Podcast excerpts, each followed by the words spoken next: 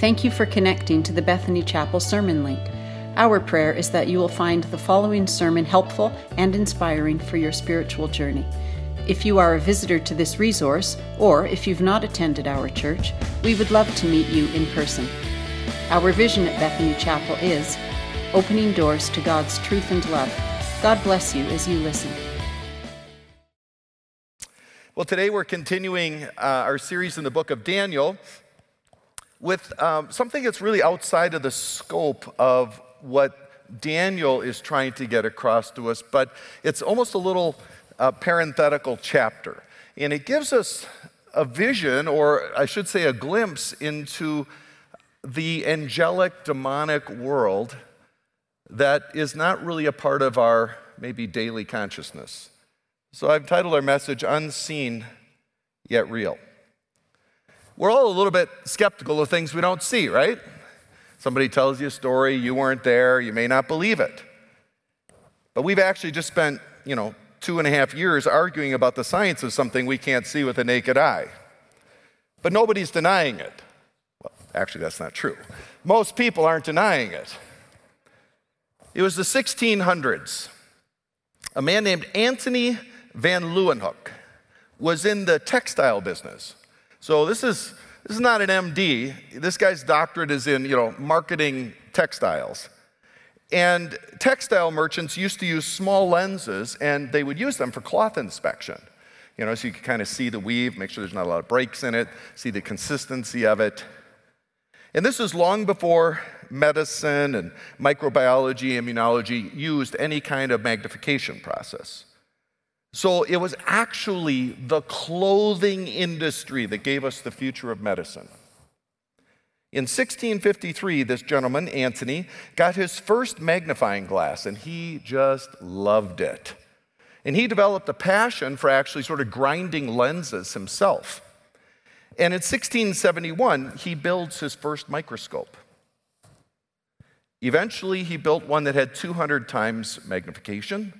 Eventually, he improved on that, got one to 500 times magnification. And then he put pond water under a microscope. Wow. It was alive. He saw organisms that nobody in the history of humanity had ever seen. This guy who markets textiles really is the father of microbiology. Without education, he is the father of microbiology. It had little impact then, sadly, because it could have saved a lot of lives. He built over 400 types of microscopes before he died. So, fast forward about 200 years. This hasn't made it inroads into medicine yet. So now it's the 1800s, and a man named Ignaz Semmelweis Hungarian, I believe, Ignaz Semmelweis noticed that infant mortality rates were higher. So he worked in a, he's, a, he's an MD, he's working in hospital, he's in sort of the labor and delivery department. I think that's what he did. If he didn't, he's around it. And he observed that infants are dying at higher rates where doctors don't wash their hands. And they're transmitting something from, you know, patient to patient. And versus the delivery area that was used by midwives who evidently washed their hands. I don't know, they, they, their mommies told them to wash their hands before supper and before delivering babies. So the midwives are doing hand washing, the doctors aren't. And he spoke up about this in the hospital that he worked in, and he was shunned, and evidently he didn't know how to pipe down, he was fired. He went to another hospital he observed the same thing at that hospital. There are more babies dying where doctors don't wash their hands than where midwives are working. He said the same thing. Again, he was shunned, he was fired. He died before it was proven that things can be unseen but real, like bacteria. Later, uh, Louis Pasteur, I believe, was one of the, you know, sort of the fathers of discovering that. Things like viruses, that couldn't be seen were real. Actually, his family and others had him committed to an insane asylum. He's the father of hand washing. He is the father of hand washing. And all little boys resent that. but he is the father of hand washing. Now we're finding out you wash your hands too much with antibacterial soap, we might be messing up other parts of our immune system. It's just fascinating, this whole microbiology issue. But there are things that are real that we don't see, like viruses, like bacteria, like angels and demons. Somehow, this subject of angels and demons is a lot like fairy tales and make believe. Two boys were walking home from Sunday school. They had heard a strong sermon about the devil. One said to the other, What do you think about all this Satan stuff? The other boy replied, Well, you know how Santa Claus turned out. It's probably just your dad.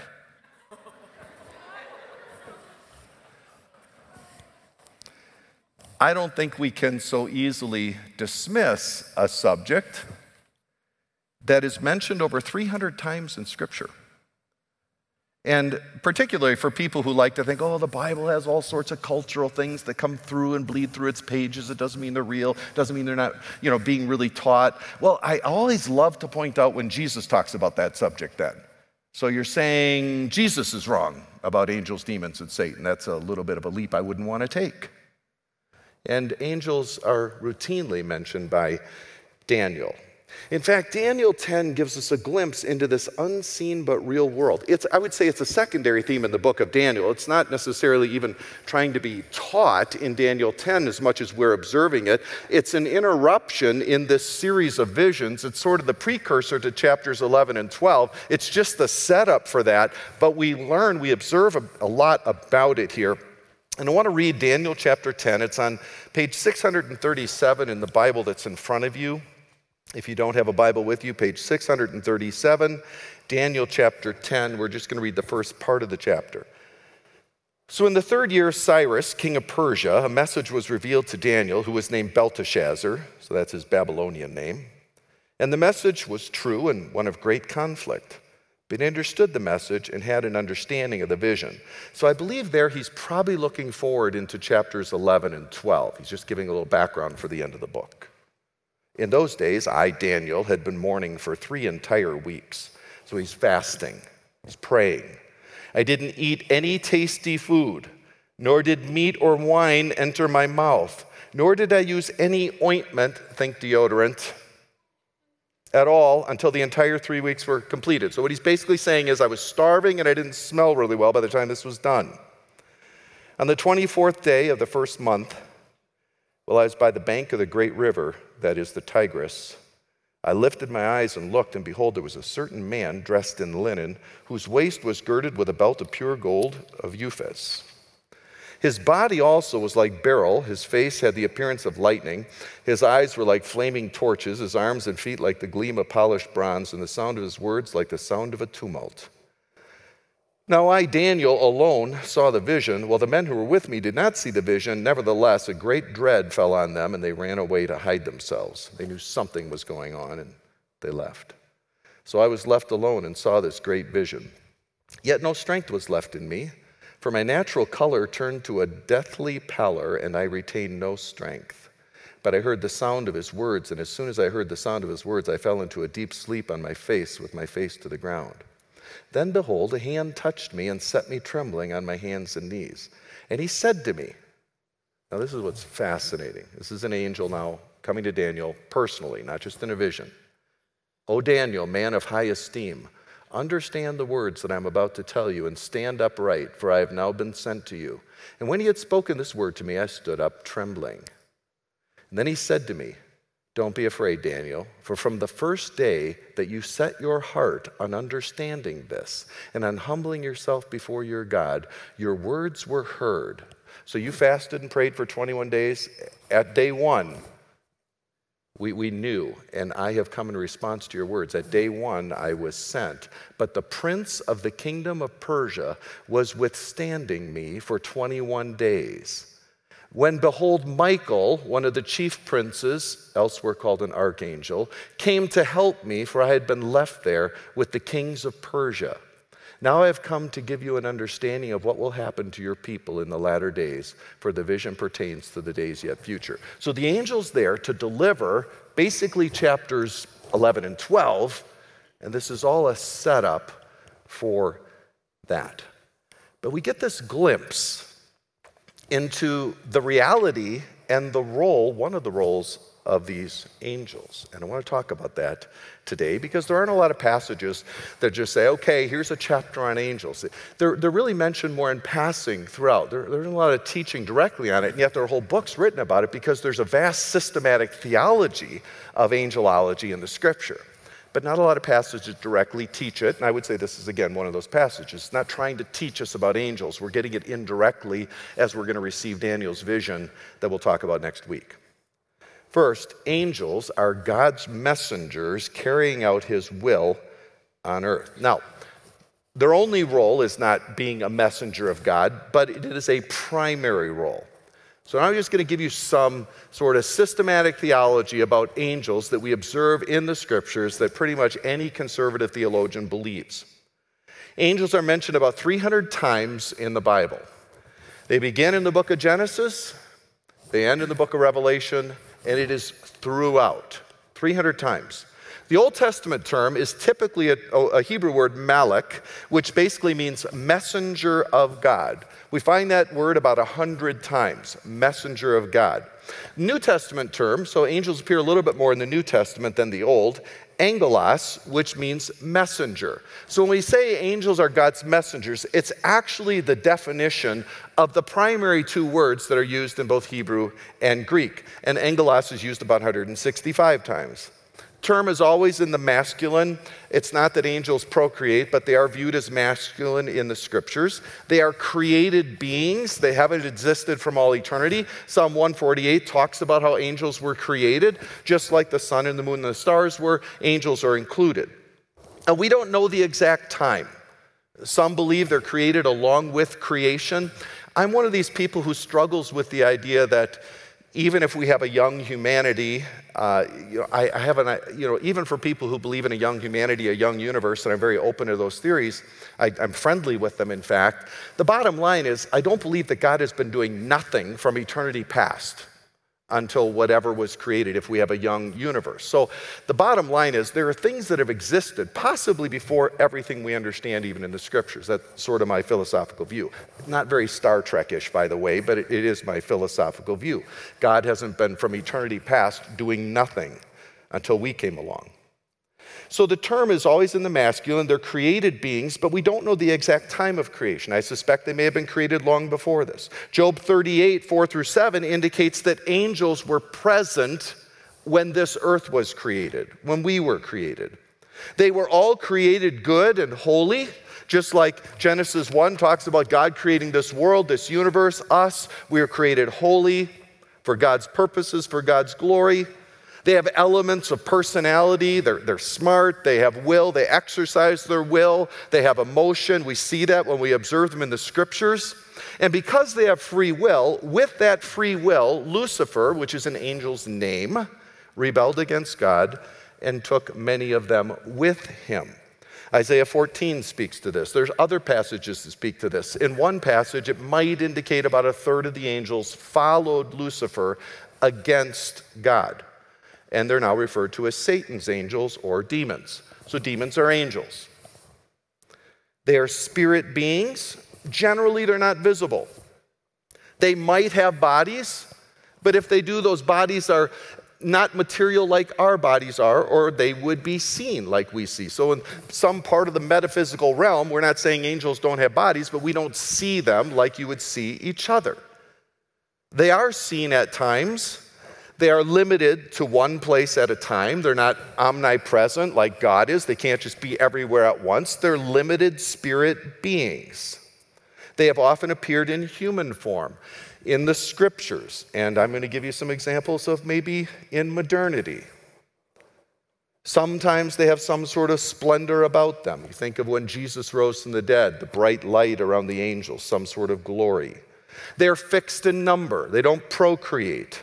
They're God's agents in the world. They fulfill His will, those that are good angels. They help with the governing of the world. They are agents of government transitions, which we'll see in this passage. They worship God. They intercede for God, for us. They comfort. They punish. They announce things that God is going to do. Think of the birth narratives of Jesus. They protect. The idea of a guardian angel, I believe, comes out of Matthew 18, 19, 20, the beginning of the chapter. Jesus talks about their angels in heaven, these little ones who are followers of him. So that's a real thing. There are classifications and ranks of angels. Some are called cherubim, some are called seraphim, some are called archangels. This is not a concept from a superstitious ancient culture that just bleeds into the Bible. It is unseen but real. It's taught from Genesis to Revelation. They are prevalent in Jesus' birth, his life, his resurrection. In fact, I would say in the life of Jesus, the demons are more prevalent than the good angels because as the Son of God comes against the forces of evil, he sort of seemed to prompt and provoke more of it. They're messengers of God, fulfilling his will. Second, Daniel's pursuit of God put him in the path of the angelic realm. And what I mean by that, I'm giving you a lot of information here, but Daniel sort of created this situation because of his pursuit of God and what he was trying to do in his book. He's trying to, he's worried about the future of his people, he's worried about the future of Jerusalem. And so he's passionately trying to get God to tell him about it. God gives him these visions. And in a sense, because of Daniel's pursuit of God, he was more likely to be engaged with this, which I believe is true in our lives as well, which we'll talk about both the good side and the evil side. So I want to remind ourselves of what's going on in Daniel's background, the background of the book. So Daniel lived and wrote from captivity. They, he was taken captive into the nation of Babylon. They took sort of the best and brightest of the young people. They were sort of training them for the palace so that Israel would never revolt against Babylon. It was really actually good foreign policy. We're going to deport a bunch of young people. You know, we're going to get them in our youth group. We're going to give them new names. We're going to train them to think about our gods et cetera, et cetera.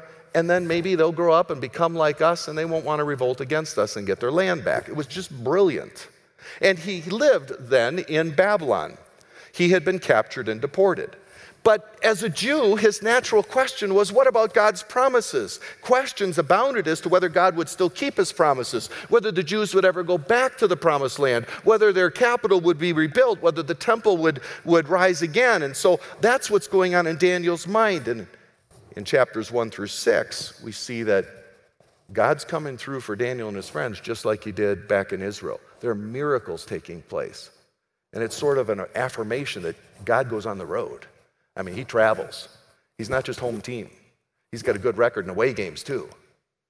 And so God goes on the road. Chapter 7 through 12, God is giving Daniel glimpses into the future of the world kingdoms and especially what's going to happen to Israel in the end. Chapter 10 here is a part of that. Daniel's praying and fasting for 21 days. And that, because of what he wanted to get from God, prompted God to send him this angelic visit. But it's more than that. We get this glimpse into this unseen world. So, this angel's been sent on day one. Daniel's praying because he wants to know about God's plans for the future of his people and of the temple. He wants to write them down for future generations. He's sort of in the middle of the path of God's activity, and that's what created this attention in this unseen world. Now, I think there's reasons it was Daniel, not somebody else. And I think because of Daniel's absolute commitment to God and how God used him here. That's why Daniel got these. This time the angel appeared. It wasn't just a vision. The angel shows up, explains a few things to Daniel. Now the question is, because we want this to be applicable to us, and not everything is applicable to us just because it's in the Bible. It's all true, but it doesn't mean it all applies to us very directly. Jesus walked on water. I'm not going to try it, except in the winter on a lake where I feel miraculous. I used to, this is terrible. This is probably sort of spiritually abusive. My children, when we walk into a Walmart, and you know there's going to be an automatic door, when they were little, I'd go, In the name of Jesus, open. I'd walk towards the door. they just thought, Dad, what, Dad, never mind. Don't do that to your kids. That's just wrong. But I did it.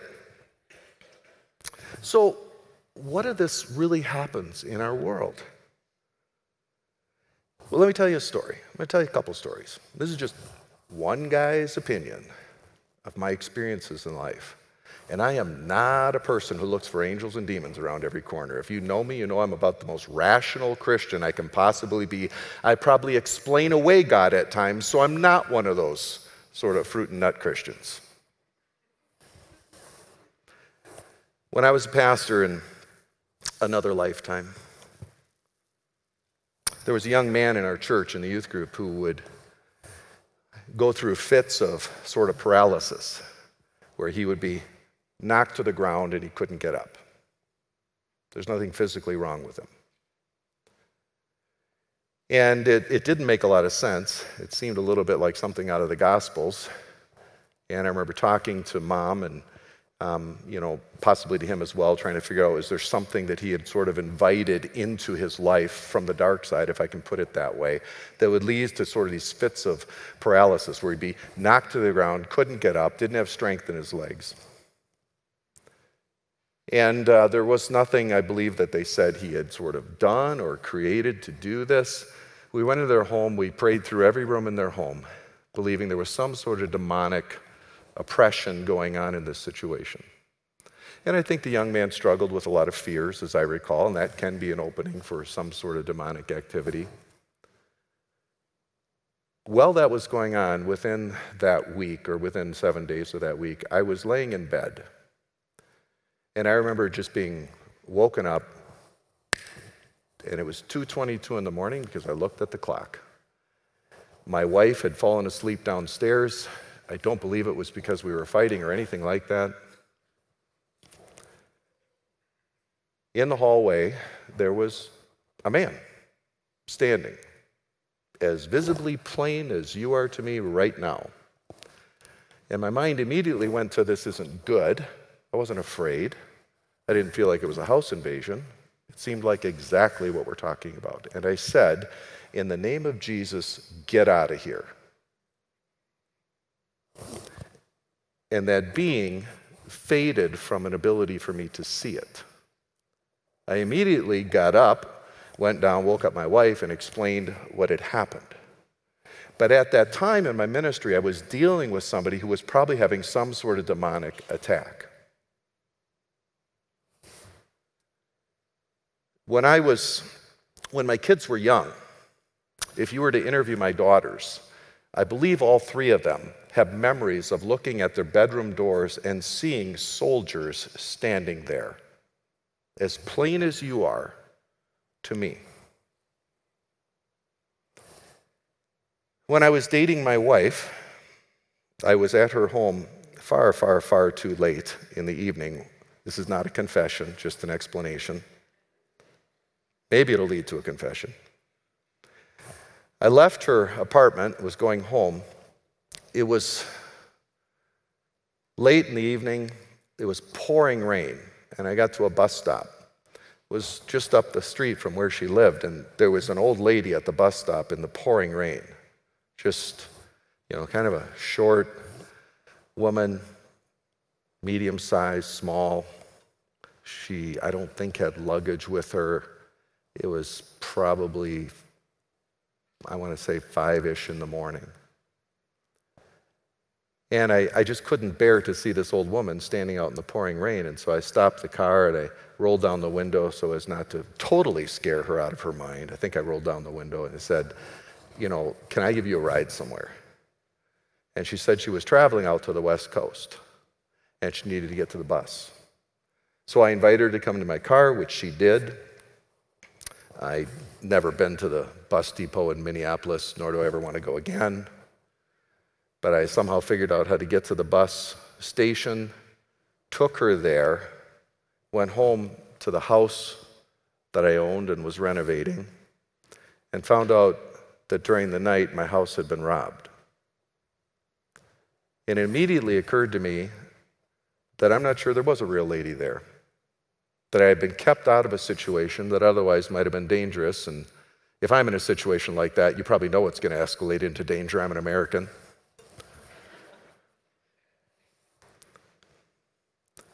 Now, I'm not a mystic and I don't see angels and demons behind every corner, but that's my life experience. And I think there are three situations one for sure, two probably for sure, the third one I'm not sure of, where angels or demons have gotten a glimpse, or my kids have gotten a glimpse into an unseen world. Hebrews 13:2 actually talks about this, where, where whoever wrote the book of Hebrews, we're not sure. If we could get that verse up there, please. Hebrews 13:2 can we get that verse up there, please? Hebrews 13, 2 says this Do not neglect hospitality for strangers or to strangers, for by this some have entertained angels without knowing it. And we're not exactly sure who wrote Hebrews, but the apostle who wrote it says this You know, be good to people you don't know, be hospitable to them, because throughout history, at times, those have been angels appearing in human form. And people have often then entertained them, not knowing it. Something to think about. Again, I don't see angels and demons behind every corner. Number three, Daniel was given insight into the epic battle for the hearts of men and the direction of the world. Now, this is just a fascinating passage. I love this passage. It's one of the most descriptive and insightful in all of the scriptures on this topic. When the angel arrives, he basically tells Daniel about his week. It was kind of funny. The angel gets there, he's like, Oh, I'm 21 days late, you know, and, he, and he's basically, uh, you know, this is what I've been up to lately. As soon as you started praying, I got the call. I, I didn't quite make it in time. I'm really sorry about that. You know, he's basically confessing his lateness here. Verse 13 but the prince of the kingdom of Persia was withstanding me. He was getting in my way for 21 days. I had to deal with this. Well, then Michael, you know, my buddy the archangel, uh, paraphrasing a little bit here, came to help me. You know, I, you know, it was like three on one, and I'm trying to play zone defense, and I need a little help. So I got Michael, he comes and helps me. Then it's a little better. And then I was able to come here, for I'd been left there with the kings of Persia. Now it's plural. He had been battling other forces then, verse 20, which I hadn't read earlier, he said, Do you understand why I came to you? I shall now return to fight against the prince of Persia. So I am going forth. Behold, the prince of Greece is about to come. This is just fascinating stuff. First, he talks about how Michael got an assist in this whole battle thing. Then he's talking about world empires, the rise and fall, the prince of Persia, the prince of Greece. Because scholars who look at that re- recognize he's not referring to earthly rulers here. He is referring to a battle behind the scenes. It's as if the actual kings of Persia and the king of Greece are mere proxies, representatives of the actual battle between God and Satan for the direction of human history and of mankind. What he's saying here is there's stuff going on behind the scenes that we would never imagine. What, what he's saying is these, these demonic forces and the forces of good are battling behind the scenes for the rise and fall of nations and governments. That's not hard to believe, is it? When you look around the world. Which means angels and demons are involved in the rise and fall of world powers. They're involved in elections. They're involved in wars. They're involved in the, the rise of the opioid industry and a few board seats and a few companies that destroyed a young generation of people. They're involved in Supreme Courts. They're involved in cultures. I'll give you an example. When I pull out my passport and I go through the border, actually just happened to me going across the border into the US. And the guy says, you know, he knew what I did for a living, so he said, you know, this Cambodia, Vietnam, or those mission trips? I'm like, yeah. And I said, yes, and you do need to explain that. Do you know why? Because that's like, that is like ground zero for child trafficking and prostitution. And people who look like me, especially people who look like me, they go there for those purposes. If you are an old white male on an airplane going to Cambodia or Vietnam, you better explain that you're not going there for ill intent. Because in that culture in Cambodia, because we supported orphanages, led by a woman named Marie Ens, who's called the Mother Teresa of Cambodia. She's from Saskatchewan, she's Canadian. She was in the Christian Missionary Alliance, retired, decided, you know what? Cambodia, they love old people, they respect them, and I'm going to just stay here and give my life to building orphanages. This was during the AIDS epidemic. And during the AIDS epidemic, men would go home to their wives and they would have a physical relationship, but they'd also just been to the prostitute. They'd have a physical relationship with her. They took AIDS home to the wife. Both parents died within a couple of years. This is before antivirals. All these kids, thousands of them were left. And so Marie Ens started these orphanages for all these children who, whose parents were dying of AIDS. And I've been there, and I've been in her little bungalow there. And, and she was doing this into her 80s. I'm assuming she's still alive. I think because of what she's doing, she's going to live to 180. But in the culture of Cambodia, now when it's not just the AIDS epidemic, it's also just children that are in deep trouble because of poor families. Families will routinely sell the virginity of their daughters as soon as their daughters come of age. Don't necessarily sell them into prostitution permanently, but sell their virginity off to get a cash settlement. Then maybe they get them back. But can you imagine being traumatized as a little girl like that? How many of them do you think do end up in prostitution or on the streets or pimped out?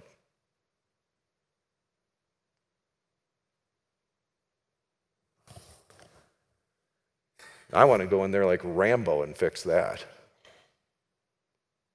Don't think for a second that the demonic forces of this world aren't actively involved in perpetrating the kinds of cultures that destroy humanity. Ephesians 6:12 actually talks about this. Ephesians 6:12. Paul writes, "Our struggle is not against flesh and blood. It's not against, you know, you and me, things we see, people but against the rulers, against the powers, against the world forces of this darkness, against the spiritual forces of wickedness in the heavenly places. Here, Paul is saying, our battle, it's not just the things we disagree with, you know, the government or, or those kinds of things. He uses the word archai, which means governments or rulers, exousia, authorities, cosmocratores, world rulers, powers of this world. But he says those are not flesh and blood situations. Paul is looking into the demonic realm and their control and influence in the world we live in. Daniel was told by an angel directly after 21 days of no deodorant, no food, angels standing back two or three meters Hey, you know, I used metric there. I'm proud of myself. I feel more Canadian. You can talk to me about that later in the foyer. Now I feel French. I'm even more Canadian. I'm really working on it. The work permit is just the start. Sorry. Well, now even more Canadian. Okay. Daniel was told by an angel about this battle. Daniel had interrupted it. Daniel's prayer, his need to see the world's future, interrupted it. So, theologically, this is the way I want you to look at this God is sovereign, which means he is in control. God is sovereign, he's in control, he's all powerful. The forces of evil exist within God's world, along with a few wild cards. The world, that part of our world system that's philosophically organized against God and his kingdom, that's the world. Like the philosophy about the value of children in Cambodia, that's the world. The flesh, that part of every one of us that is sort of trained by the sin nature. It, it's our, our, our, sin nature, if you will, and our free will. Jesus doesn't control our free will, He chooses not to. Jesus and Paul both refer to Satan as the prince and ruler on this earth. So God is in control ultimately, but He's allowing battles to play out in our lives and in this world. We're part of the battle. The rise and fall of nations is part of this battle. The church and its success in a world of false religions is part of this battle. It's a critical part of it. We exist in a war zone. I don't think of it that way. Biblically, we exist in a war zone. We can ignore it, we can act as if it's not real, like bacteria. But the Bible says that would be a mistake. And I think this helps to explain some things. All right, a few applications, and I'm going to try to hurry a little bit. We all live in a war zone. It's wrong to ignore whole concepts. It's wrong to ignore whole concepts in the Bible in order to emphasize the ones we like. Example. Well, I don't want to believe in hell. God is love, can't exist. Well, guess what? I'm going to tell you this. I'm going to admit this as your pastor. I don't want to believe in it either. But I don't have an erasable Bible. Do you? I, there's a lot of things in here I don't like. There are times I don't like God, but I would die for him. Doesn't mean I like him. I don't get to make him. Love of God, no hell. Grace of God, no ethical responsibilities because God is gracious. He'll just overlook everything. We don't get to do that with the scriptures. And here, God is good, God is all powerful, therefore, I should expect a good world. Wrong. Wrong. Wrong. God is good. Maybe not the way you think of good, but God is good ethically, morally. Doesn't mean He's going to give you everything you want, like, you know, extra candy in your life every time you're hurting. God is good. God is all powerful. Doesn't mean you get a good world. We live in a broken world that is awaiting its overdue redemption. That's what the scriptures actually teach. We live in a war zone. But in chapters 11 and 12, Daniel talks about how it's going to end. We win. Next, we influence to some degree our proximity to the unseen battle. Now, this is kind of interesting. I remember talking to a woman once who, um, who was coming to a, another church that I pastored. And she was, I was trying to counsel her about something she was dealing with. So whenever she'd get near the building, she had this incredible physical discomfort. Now, I've had that effect on many women, but, but this was different. This was different. She was experiencing incredible physical discomfort when she would get near church and come into the building. And, and I said, Have you ever like opened yourself up to or been involved sort of in the cult, any of that kind of stuff? And yeah, yeah. So she had opened the door to sort of evil influences in her life, some sort of demonic influence, to the point where when she was by an evangelical church that taught about who Jesus was, she physically was sort of sick. Interesting, isn't it? This kind of stuff, I think, if you're doing the right thing and if you're loving God and trying to change the world, you're more likely possibly to have some sort of interaction with the angelic realm. If you're doing really, really bad stuff, you're also more likely to be involved in the angelic realm on the other side. I, I remember an illustration about the demonic world. It's kind of like rats, they're attracted to garbage. The more garbage we put in our lives, the more garbage we're around, we're more likely around that. Angels to the good, demons to the bad. We influence to some degree our proximity to all of this. Third, stop blaming God for the things he does not choose to control. Again, God is all powerful, God is good. Why does my life stink? Wait, God has chosen to allow us to live in a war zone for a while. He doesn't control the world, everything about it. He's allowed free will both in humanity and in the demonic realm as well the flesh, the weakness we all have in each of us, the devil, free will, all of those things. God chooses not to control them. Third, or fourth, don't disbelieve the unseen, but real. Hillary Russell and her parents, Susan and Richard, were on a mission of mercy that blustery day in 1978, they drove from their home in Florida to a deserted stretch of Miami Beach. Their English Springer Spaniel, Siddhartha, I don't know why you would name a dog that, but had a bad case of fleas. That's probably why. He had, we had tried powders and baths, but nothing worked, said Susan. So we asked people, and they said we should take him to the beach and get him in the salt water. So you got a flea bitten dog, throw him in the ocean just to get the fleas off. But before Richard, a poet and English professor, and Susan, a photographer and one time lifeguard, could unpack their blankets, their little daughter, who was six, and an enthusiastic little swimmer, made a beeline for the surf and waded into trouble.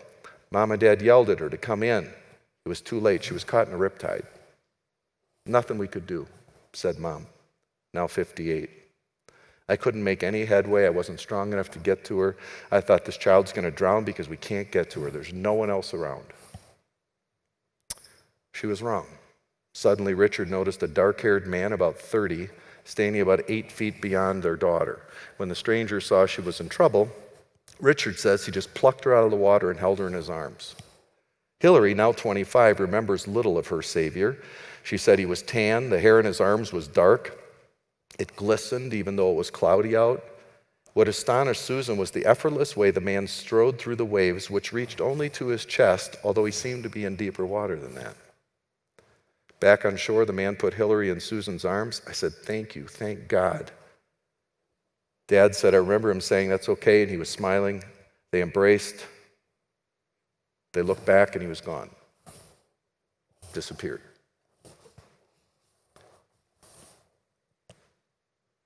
You decide.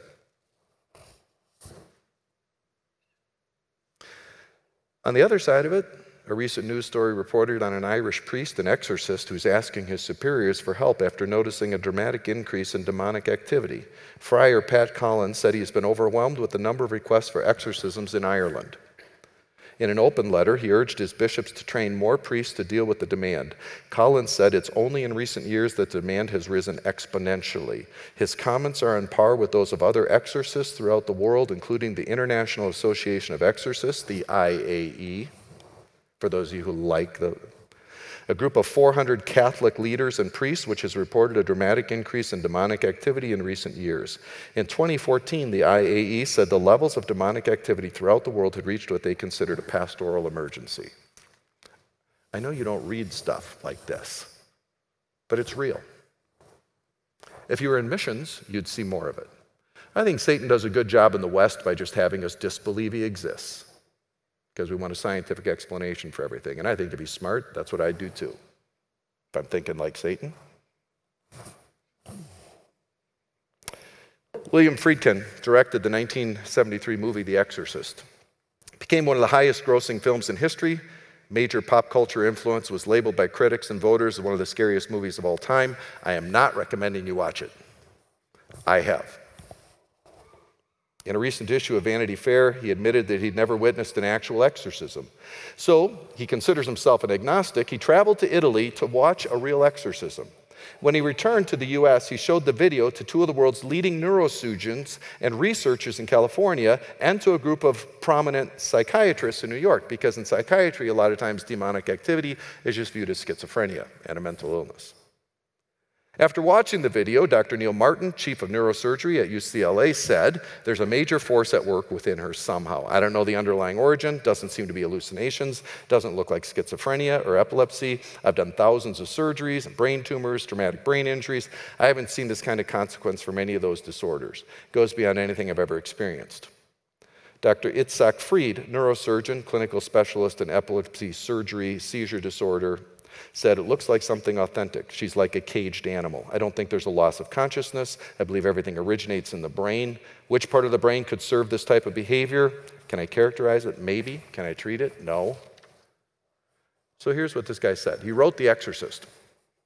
They wouldn't come out and say, Of course, this woman is possessed by Satan, but they seemed baffled as to how to define her ailment. I went to these doctors to try to get a rational scientific explanation for what I had experienced. I thought they'd say this is some sort of psychosomatic order, sort of it's in your head, you know, having nothing to do with possession. That's not what I came away with. 45 years after I directed The Exorcist, there's more acceptance of the possibility of possession, in other words, demonic possession, than there was when I made the film.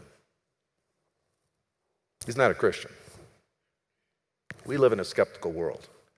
Now, I'm, I'm in the front of that line. I'm, I'm a Christian, but I have the mind of a skeptic. I'm a Christian because I believe it's true. The Bible clearly teaches us that there is this unseen but real dimension of reality. So after you hear a sermon like this, I'm not saying go buy a Ghostbusters kit, you know. Now that was a funny movie, but anyway. And I know if I asked if you've seen it, most of you would say, I don't know if I can say I did. He's testing us. I'm going to get in trouble. Somebody told me that the other day after the service, like, we're not sure we're supposed to admit it if we're going to get in trouble for it. Don't get a Ghostbusters kit. But believe that the world God created has unimaginable sophistication that is as much a reality as the part that you see. After I pray, our, or while I pray, our, our worship team's going to come back up to lead us in a final song. And, and also, our prayer team's going to come forward. And, and if you have a prayer request for yourself or a friend, just want you to take advantage of that. Come pray with one of them. Uh, please do uh, use them for that. God, we thank you for your goodness to us. Thank you for this passage and this sort of glimpse into a world that we're unfamiliar with, but a world that is real. And I think of the passage in the Old Testament where uh, one of your prophets was fearing for the future and fearing for whether God's kingdom would survive, and you gave him a glimpse to see the armies of God behind the battle that he could see. And it changed his whole perspective. Help us to know that we are not alone in this world, that you are here, not just your presence, but perhaps billions of spirit beings that exist that you call in the scriptures ministering spirits that are a part of our lives and we don't even know it. Thank you for this truth. You know, it's sort of hard to believe and a little unusual for us. Thank you for this glimpse into that reality. In Jesus' name, amen. Thanks for listening to this sermon. We hope you found it connected you to the God of truth and love, who we worship and serve at Bethany Chapel. If you have any questions or want to connect to any of our pastors, please go to our Bethany Chapel app and choose Connect, or go online to bethanychapel.com and click Come. Thanks again, and God bless you.